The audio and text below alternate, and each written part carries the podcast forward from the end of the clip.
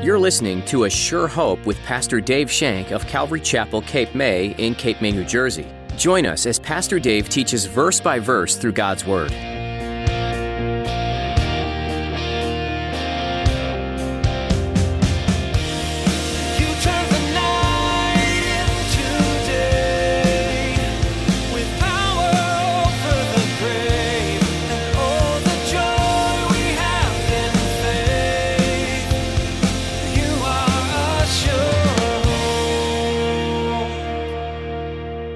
Loving Jesus is not a matter of doing excellent things, it's a matter of delighting ourselves in our excellent Savior. You can do all the wonderful, great works you want to do, but if you have no love for Jesus Christ, it's nothing. It means nothing. He's not in you. I've told you time and time and time again the Lord saved me from a life of sin and depravity and terribleness, not to make me a pastor, but so that I would fellowship with Him. In the Christian life, the why is more important than the what. What you do for God is certainly important, but why you do those things is even more important. Do you volunteer your time and give money at your church because you love Jesus or because you want to play the role of a Christian? That's a tough question to ask. Now, here's Pastor Dave in the book of John, chapter 14, as he continues his message the manifestation of God's love.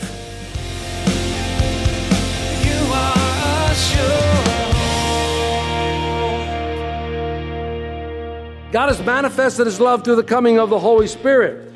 In verse 20 of, of, John 14, at that day you will know that I am in my Father, and you in me, and I in you. Jesus asked the Father to send the Holy Spirit upon the disciples so that they could be joined with him and the Father forever. It is through the Holy Spirit that Jesus promised that the disciples would know a life of relationship, would know a life of wonder a life of joy, a life of peace, a life of servitude and practice what God is telling us to do through the Holy Spirit. It's a shared life. It's a union with God the Father, Jesus Christ, and the Holy Spirit. The oneness that Jesus is going to pray for when we get to chapter 17.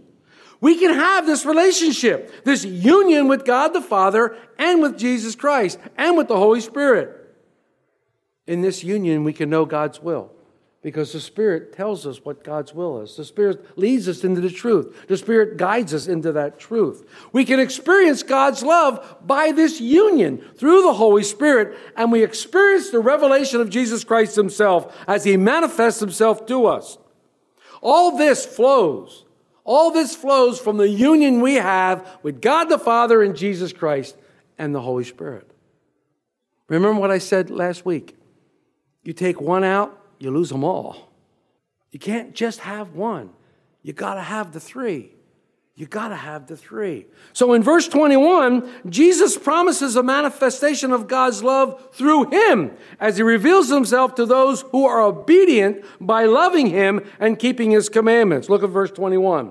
He who has my commandments and keeps them, it is he who loves me, and he who loves me will be loved by my Father, and I will love him and manifest myself to him. I love this. What is the reward for loving Jesus? The reward for loving Jesus is love back, and you have the love of the Father. That's what he said right here. Look at, he who loves me will be loved by my Father. That's a reward for loving Jesus Christ. Those who receive this promise of love are not simply called Christians, they're not simply called believers, they're described four times in what we've read in the Gospel of John as those who love Jesus Christ. Verses 15 and 16, verse 21, and we're going to read it again in verse 23. So he's making a point here. As we love Jesus and are loved by the Father, what do we experience? What has been your experience? You probably can tell me. What has been your experience of loving Jesus and being loved by the Father? I can think of several words that would describe it. First of all, it's quite unique, isn't it? It's quite unique because it's unique to you, because it's a personal relationship. What you experience might not be what I experience, however, it might be. Because God tailors that love for you just for you. It's a personal relationship, it's intimate. It's an intimate relationship. It's affectionate. God really cares for you. He loves you with a lavishing love, an everlasting love. It's, it's caring, it's, it's a committed love. His love never fails. His love will never fade away. All those things that it says in 1 Corinthians 13 about what love truly is. It's the epitome of what love is, the kind of love that we can't ascribe to here on earth without the help of the Holy Spirit, and then it's difficult. And then it's difficult.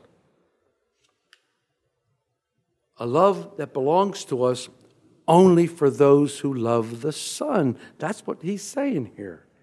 A love that the world can't experience. Why? Because the world can't see Christ. The world can't accept him. The world hasn't accepted him, although it is available to them. And in the midst of all this, Jesus is on a tear now. You can see all these red letters all the way down from verse 19 of, um, of wait a minute, I'm on the wrong page. All, all these down, all the way from verse 38 in chapter um, 13, all the way through, you see all these red letters. All of a sudden, Judas, not Iscariot, has to jump into the mix. He's got his question now he wants to be answered. Look at 22. Judas, not Iscariot, said to him, Lord, how is it that you will manifest yourself to us and not to the world? This is a logical question. Because all along, Jesus, Jesus has been telling them that he is the Messiah. And the Messiah will be manifested to the entire world when Jesus returns, when Jesus comes back, not at this time. So Jesus now answering this question of Judas. Let's finish out the scriptures. Jesus answered and said to him, If anyone loves me, he will keep my word, and my Father will love him, and we will come to him and make our home with him. He who does not love me does not keep my words, and the word which you hear is not mine, but the Father's who sent me. So, what is he doing here? It's almost like he's summarizing everything we just read. He's going all the way back and summarizing everything we've just read, the previous verses. He said, I'm going to be revealed to you. I'm going to manifest myself to you through love, through obedience, and by the union that we have with the Father. This is not a mystical type thing. Ooh, it's not something mystical. It's something that you can experience right now. This is a real life experience. It's something that should be happening in your lives as you grow closer to Jesus Christ. After you've accepted Him, something should have happened. Something should have happened. You should be able to look back as to where you are right now, look back on your life, and there should be some changes there. I'm not saying you're going to be perfect. I'm not saying that at all, but there should be some changes. I'm not saying that you'll never sin. There should be some changes. I'm not what I was. I'm certainly not what I'm going to be. It's not mystical, it's real life. And this manifestation is lived out by the presence of the Holy Spirit in your life. So God, Jesus said, I'm going to manifest myself to you. God's love would be manifested by the person Jesus Christ. If we treasure God's word, he says, if we obey it, then the Father and the Son will share their love with us. Their love will be manifested in us. They will come into our hearts and they will make themselves at home. Is Christ, the Holy Spirit, God the Father, are they at home in your heart? Some of the places that you go, some of the things that you think, do you want them at home in your heart? They want to be at home in your heart. Jesus died on a cross so he could be at home in your heart. When a sinner trusts in Jesus Christ and his work on the cross for salvation, the Holy Spirit immediately enters into that person. It's called the indwelling of the Holy Spirit. And then the Holy Spirit begins to bear witness that this person who has accepted Jesus' sacrifice becomes a child of God.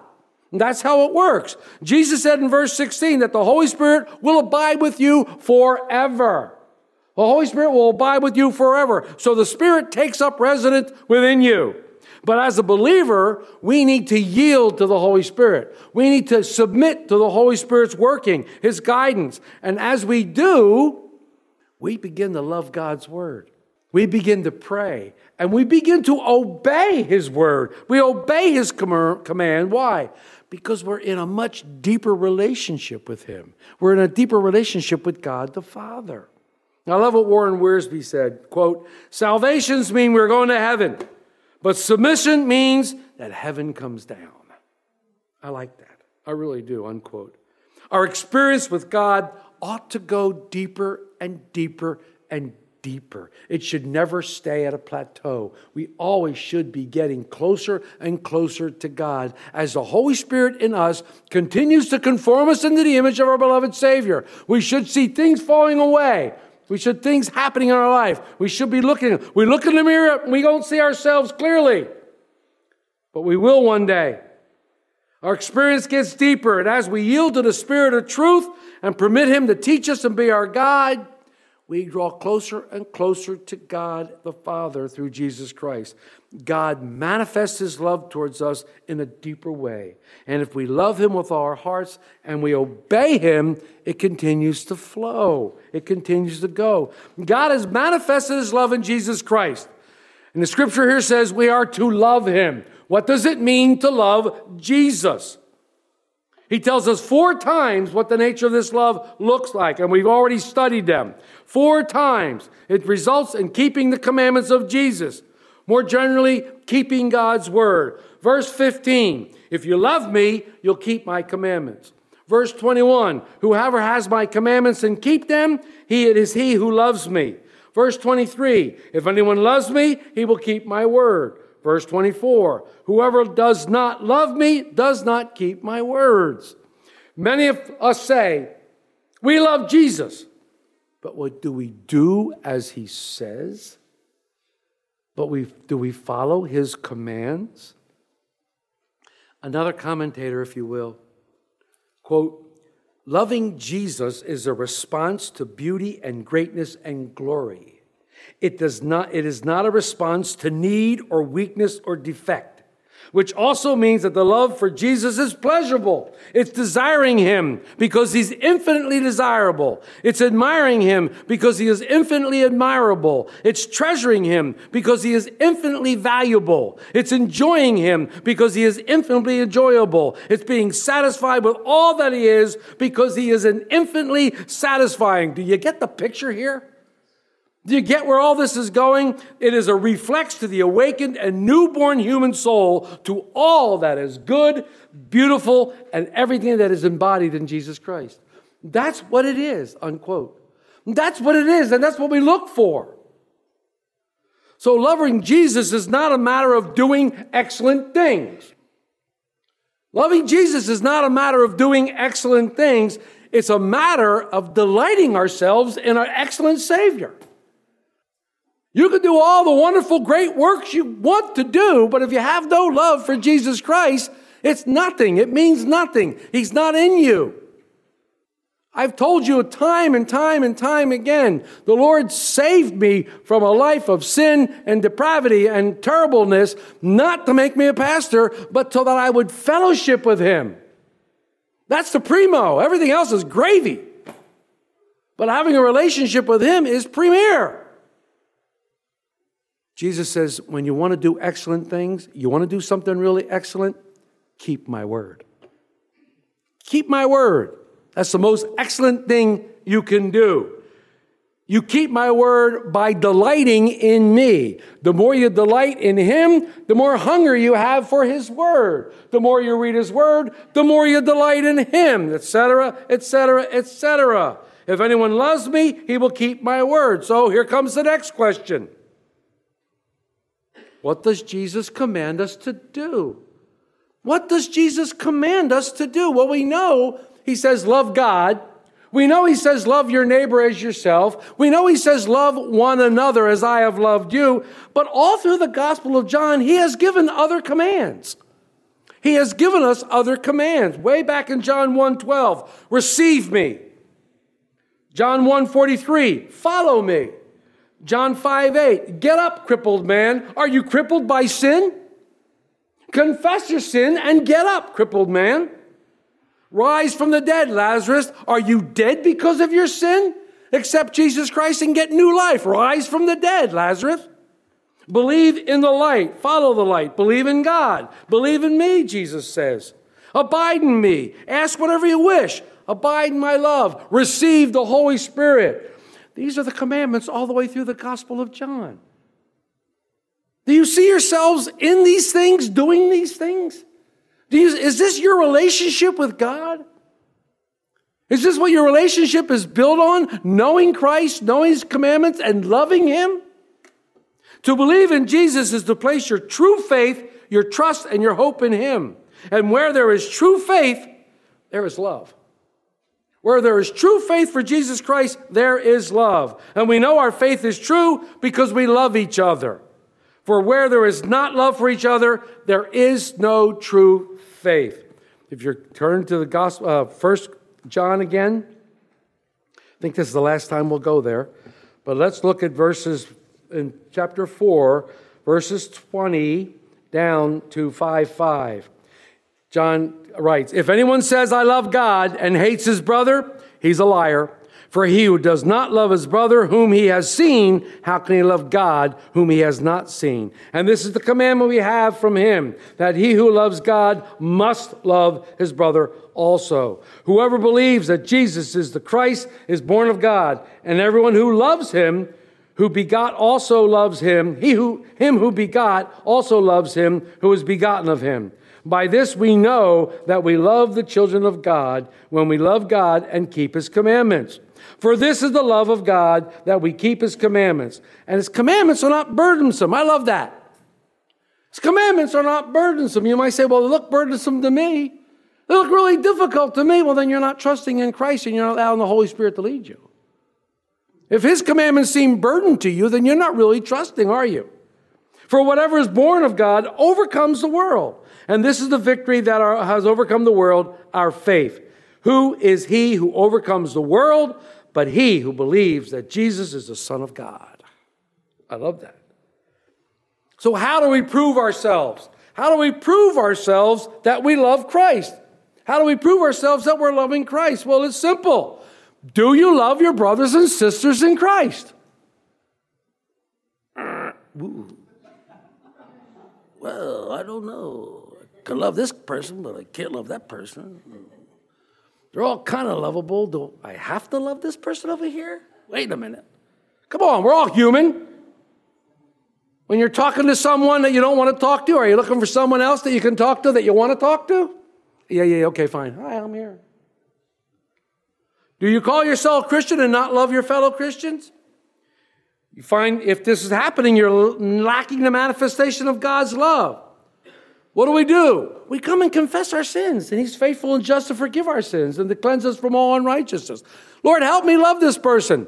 You know they're unlovable. In fact, Lord, I know I'm unlovable at times. I know you may find that hard to believe. What are you laughing about?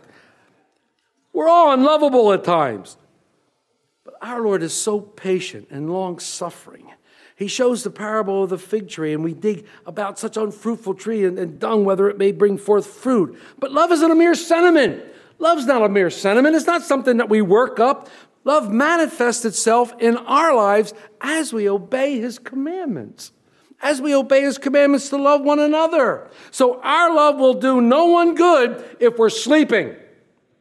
If we keep our love tempered down and it doesn't come forth in action, if there's no action to follow when we say we love, something's missing. If you see someone drowning, or you just go, I'll pray for you, or you're going to try to help the person.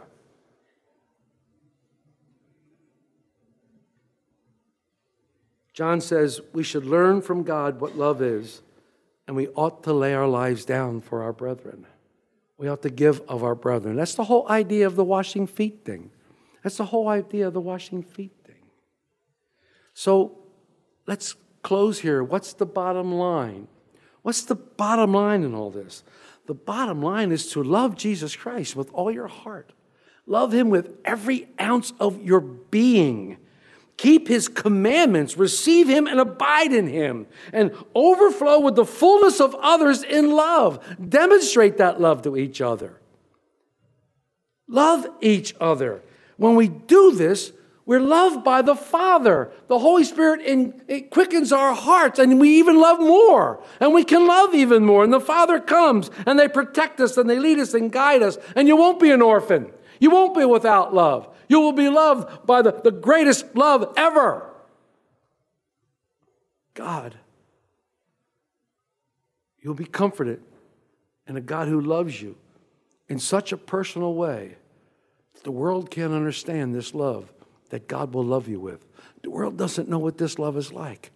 The world can't fathom this love. In fact, the world is looking for love in all the wrong places. They're looking for this love. They're looking for this love. They're trying to get this love that we have. And it's so easy to obtain. Believe in Jesus Christ and love Him and continue to love Him. And as you love Him, the Holy Spirit will give you the guidance to obey him and keep his commandments, and you'll love him more and more. And it just becomes a big cycle where you continue to grow in the grace and the knowledge of him. You continue to love more, and you love more, and you're constantly growing in him. Jesus will manifest himself to you. The Holy Spirit will manifest himself in you, through you, among you, and out of you will flow. Jesus is the true manifestation of the love of God. Do you know him? I mean, you, yeah, I know Jesus. No, no, that's not what I'm asking. Do you know him personally? Do you have that personal relationship with him that leads to life and life everlasting? If you don't, what are you waiting for?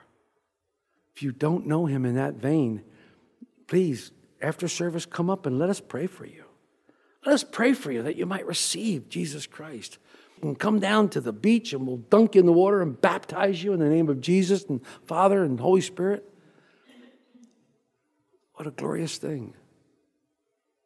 I read, read a sign once, long time ago, on Route 73. I used to go up there a lot because my parents lived up in Cherry Hill and Beatrice's parents lived in Philly. And we used to travel back and forth from Ocean City up on Route 73. And for the longest time, there was a sign there right on the side of the highway. It's no longer there. But one of the, right as you went under this, this, this train trestle and turned the corner, there was a great big sign and it said, God is waiting to be wanted. God has done his part. God has done his part. Send his son to die on a cruel Roman cross for you, for those that would accept him, for the world, it says. God has done what he needs to do. Have you done your part? Have you accepted God's gift of salvation through Jesus Christ? Have you accepted this glorious and wonderful gift that God is wanting to give you freely? I mean, who doesn't like gifts? Who doesn't like receiving things? Well, this is the greatest gift ever in the entire world, the greatest gift ever given to mankind, and the manifestation of God's love through Jesus Christ. Have you accepted it? You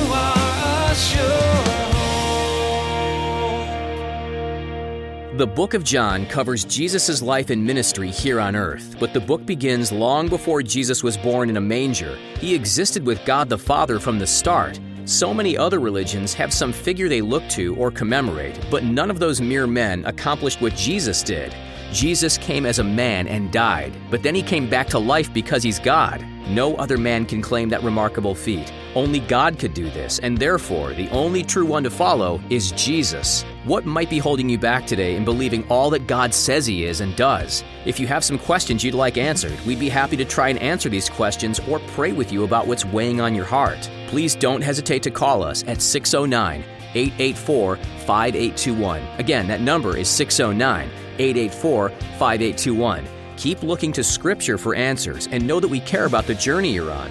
We're so glad you tuned in to A Sure Hope today. You can hear more messages like this one from Pastor Dave at our website. Just click on the Messages tab when you visit ASureHopeRadio.com. We'd love to meet you too.